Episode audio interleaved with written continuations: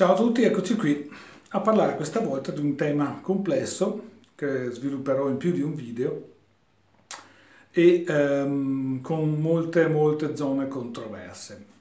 La lettura che vi darò oggi e nei prossimi video di quello che è la genitorialità è una lettura che va eh, contro abbastanza una grossa parte di, di stereotipi e di convenzioni sociali. Allora parliamo della genitorialità, cioè di quel sistema con cui uno ad un certo punto, da una fase più o meno adolescente, si trova a passare dal lato del genitore.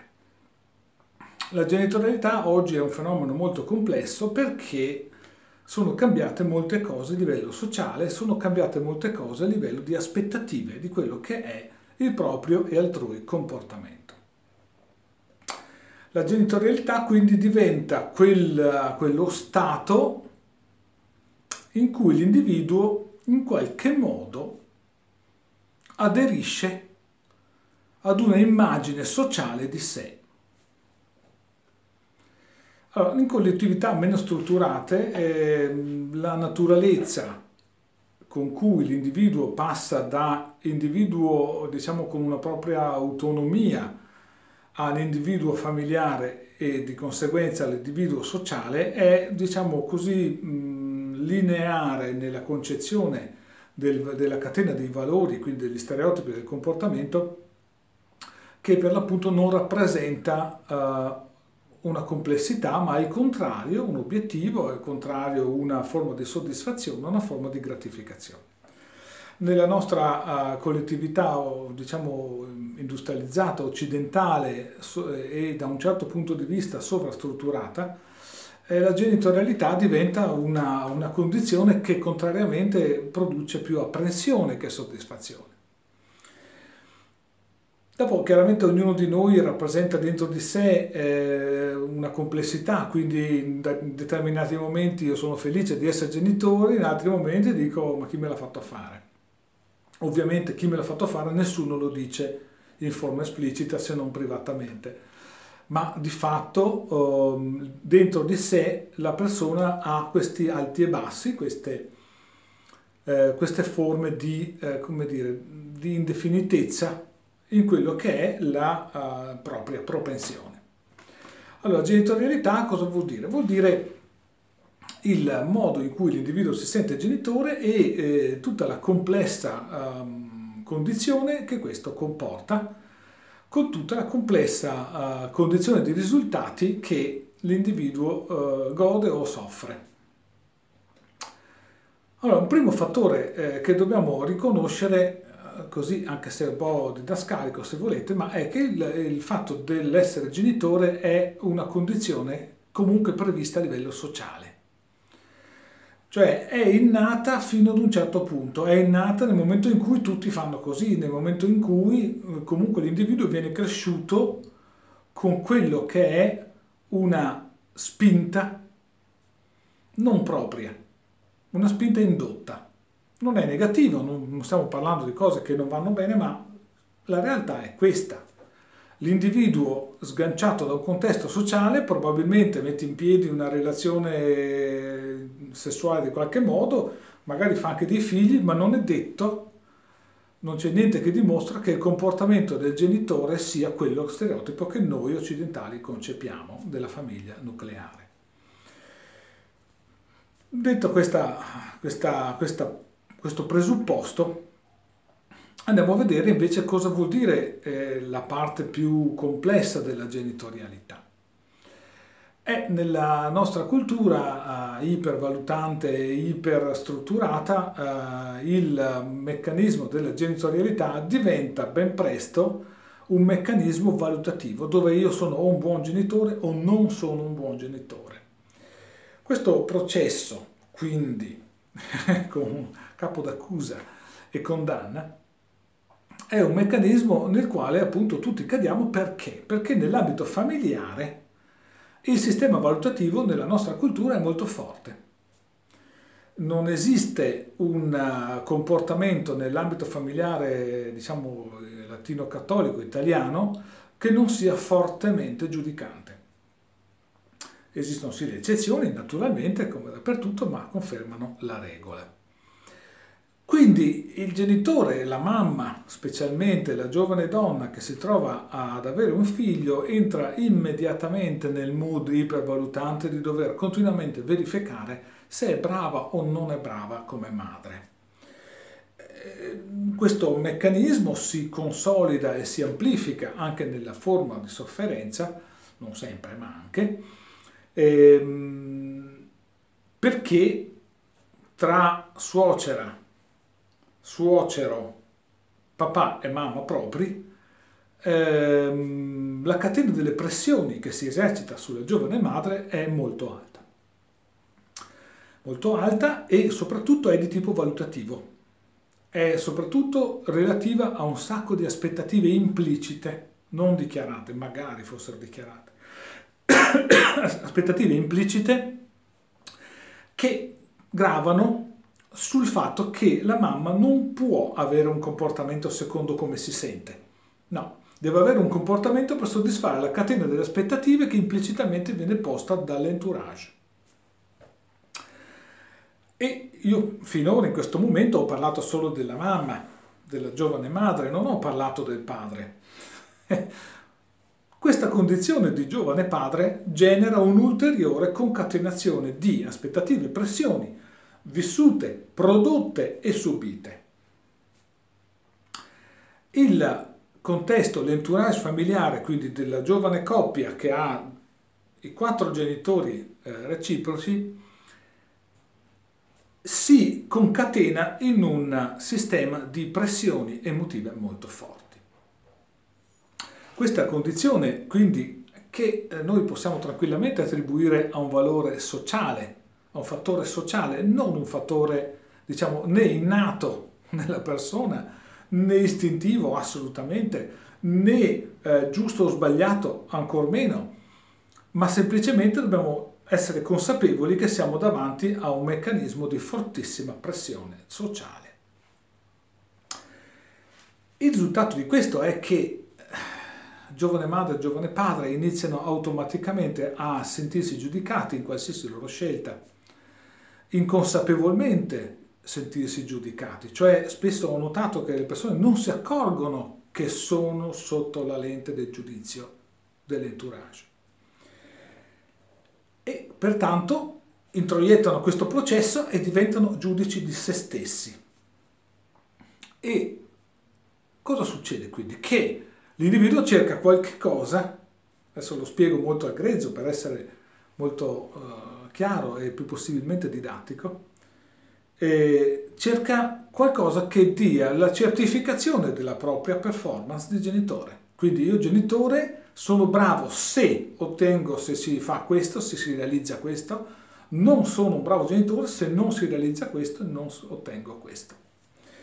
Allora, in pratica, purtroppo, la catena della uh, conflittualità che nasce da tutti i sistemi di valutazione, tutti i sistemi di valutazione, lo ripeto perché è molto importante, parliamo della negatorietà, c'è un video apposta, tutti i sistemi di, di, di, valutazione producono conflittualità, leggera o pesante, questo dipende, ma producono conflittualità.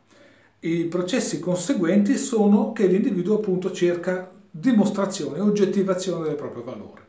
Il primo impatto è sulla coppia.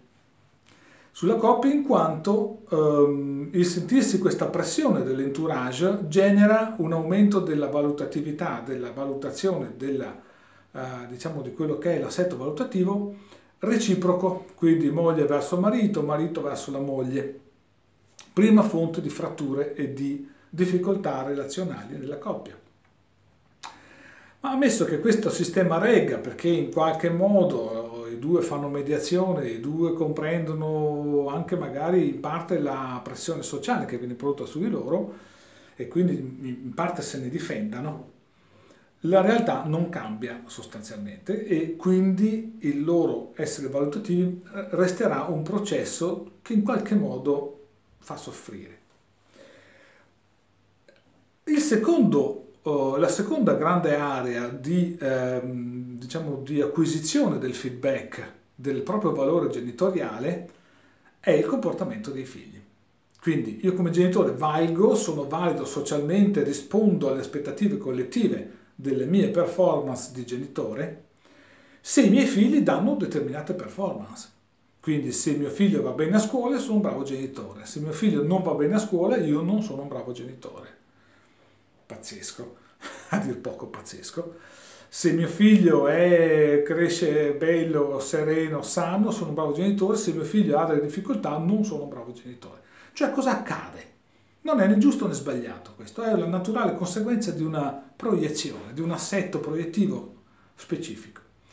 Cioè quando io delego all'esterno, inconsapevolmente delego all'esterno il valore mie, del mio modo di essere, ovviamente, ovviamente si concatenano una serie di problemi. Perché? perché l'esterno è soggetto a tutte le variabili di, di un mondo intero che si muove mentre la mia valutazione è soggetta solo a come io sono addestrato a fare la valutazione. Quindi mio figlio può essere bello, sano e tutto positivo secondo gli estranei, ma non secondo me. Oppure il contrario, secondo me è bello, sano, perfetto, secondo gli altri è uno sfigato. Allora, la realtà diventa più complessa di quello che è l'apparente rappresentazione mentale che noi ne produciamo. In pratica quindi il, il primo o il secondo fattore, scusate, il secondo fattore, cioè dove io valuto la mia performance genitoriale per rispondere alle pressioni sociali sulla performance dei figli diventa un grosso, un grosso caos, soprattutto ricco di grandi, pesanti drammatici errori perché per l'appunto, eh, primo io ho un intento, ho un focus, vedere se sono un bravo genitore. Lo misuro in base a quanto va bene mio figlio, mia figlia, dove però il mio modo di valutare giudicare è distorto perché io ho una spinta distorta, cioè la spinta al fatto che io mi sento anormale, mi sento non bravo genitore e devo verificare di esserlo. La realtà è che mio figlio ha una complessità della sua vita e il risultato è che io sto commettendo una grossa catena di errori valutativi. Non importa quanto, l'unica cosa certa è che stiamo facendo una catena di errori. Magari piccoli, ma stiamo commettendoli. Questa cosa presuppone una forte contraddizione in, in termini. Allora, sappiamo che la salute di una persona di un bambino, di una bambina, passa attraverso l'individuazione, cioè attraverso quanto la persona, diciamo, individua le proprie abilità, il proprio, eh, il proprio stato, il proprio valore, le proprie, diciamo, più intime condizioni esperienziali. Ma da genitore che devo dimostrare di essere bravo, perché la collettività mi fa pressing, perché se gli do da mangiare questo non va bene, bisogna mangiare quell'altro, se lui vuole la cioccolata io non devo dargliela perché la cioccolata fa male, cosa dimostrata sostanzialmente sbagliata, perché nel senso che i bambini non muoiono di cioccolata, cominciano ad avere problemi quando sono più grandi, semmai. Ehm, al massimo c'è l'obesità e lì non è la cioccolata ma è la quantità di cioccolata, ma non entrando nell'ambito dietologico rimaniamo su quello che è la contraddizione in termini, su quello che è la mia necessità di genitore di dimostrare di essere, di sentirmi all'altezza di essere un buon genitore e la performance di mio figlio che invece vive in un altro mondo, vive nel suo mondo. Il risultato di questo è che come genitore io vorrei l'omologazione, cioè il contrario di quello che è il suo benessere. Il suo benessere passa per l'individuazione, quindi per il fatto di compiere esperienze svilupparne l'abilità e diventare consapevole e forte su quello che è la percezione di se stesso. Come genitore io non posso accettare questo perché ha tempi, modi e forme diverse da quelli dell'omologazione. Per cui se mio figlio va bene a scuola, va bene a me come genitore perché sono un bravo genitore, verrò valutato come bravo genitore dai miei genitori, dai nonni, eccetera, ma non va bene per mio figlio perché mio figlio non è detto, assolutamente non è detto, che quel dato tipo di esperienza sia nel tempo giusto della sua crescita. Punto. Cioè studiare filosofia a 12 anni mi sembra non sto neanche lì a discuterne, è palese che non è appropriato. Da un lato sviluppa una certa elasticità mentale, dall'altro innesta un tipo di problematica a livello cognitivo drammatica che dà sistematicamente degli effetti piuttosto negativi. La filosofia va affrontata quando l'individuo ha cognizione di quello che è la complessità della realtà e la complessità della realtà a 13 anni, 14 anni, l'individuo non ce l'ha, punto.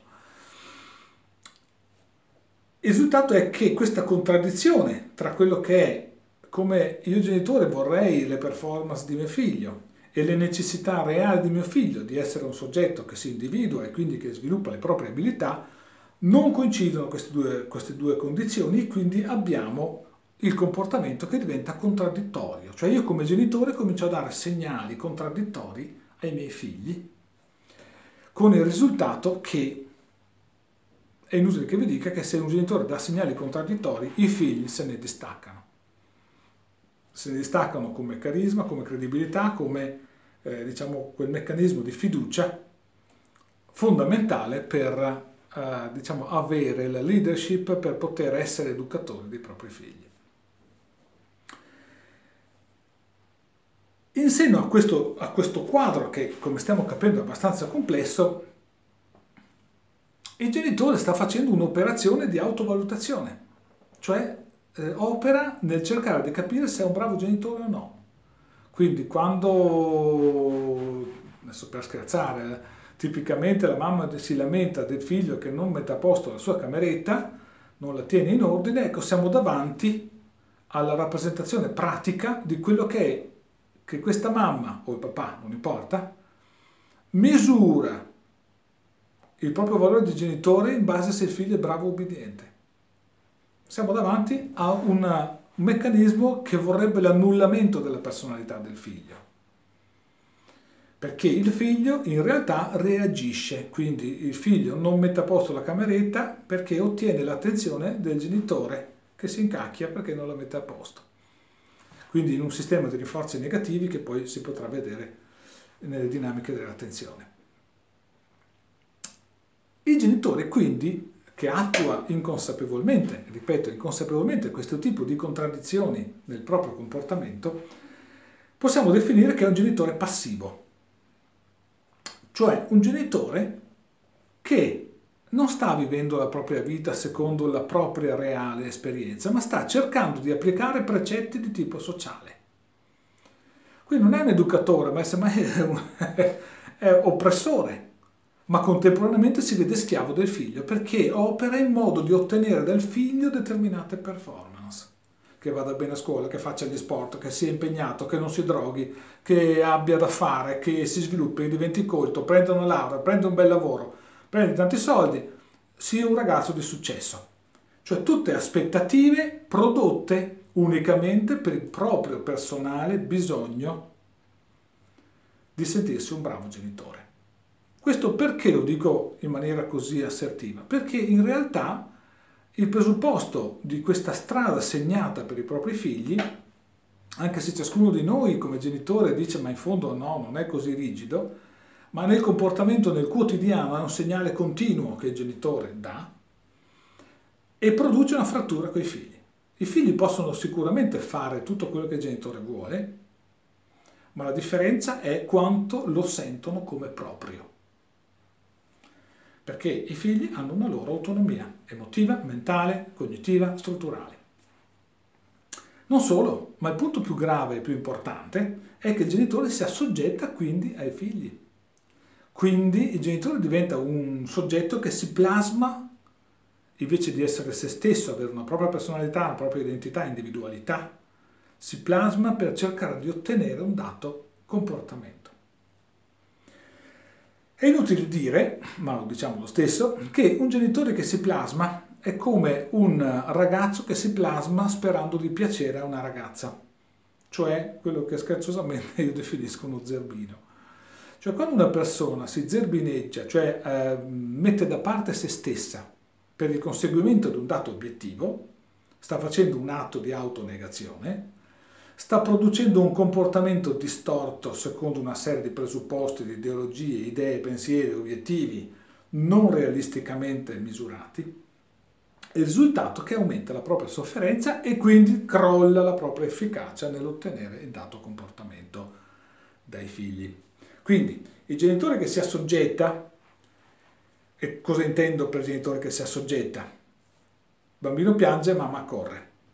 Quando accade questo, in un sistema che non sia il bambino di 10 giorni, ma parliamo di bambini o ragazzi, quando il genitore accorre le richieste del ragazzo, commette assoggettamento.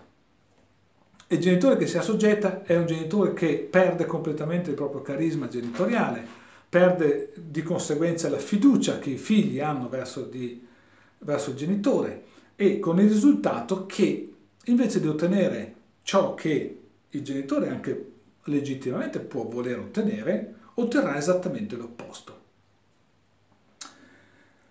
È un po' più complesso di così, io adesso sto spiegando didatticamente e in modo semplificato questo tipo di schema perché? Perché se io mi, so, mi assoggetto a un'altra persona, quest'altra persona non può sviluppare fiducia in me. Proprio perché io mi assoggetto, mi plasmo, divento uh, uno zelig, divento zero personalità e quindi zero individuazione, zero modello da seguire. Questa prima parte la fermiamo qui su quello che è la figura del genitore che per l'appunto a, se- a seguito delle pressioni sociali del proprio dover essere un buon genitore e tutte le catene di autovalutazione che ne conseguono, L'individuo nega se stesso e proietta sulle performance dei figli il proprio valore. Ecco, il genitore passivo è la forma genitoriale più complessa, inconsapevole che le persone si trovano a, a vivere ad agire e che invece è importante, diciamo, prenderne consapevolezza. Il resto al prossimo video. Ciao!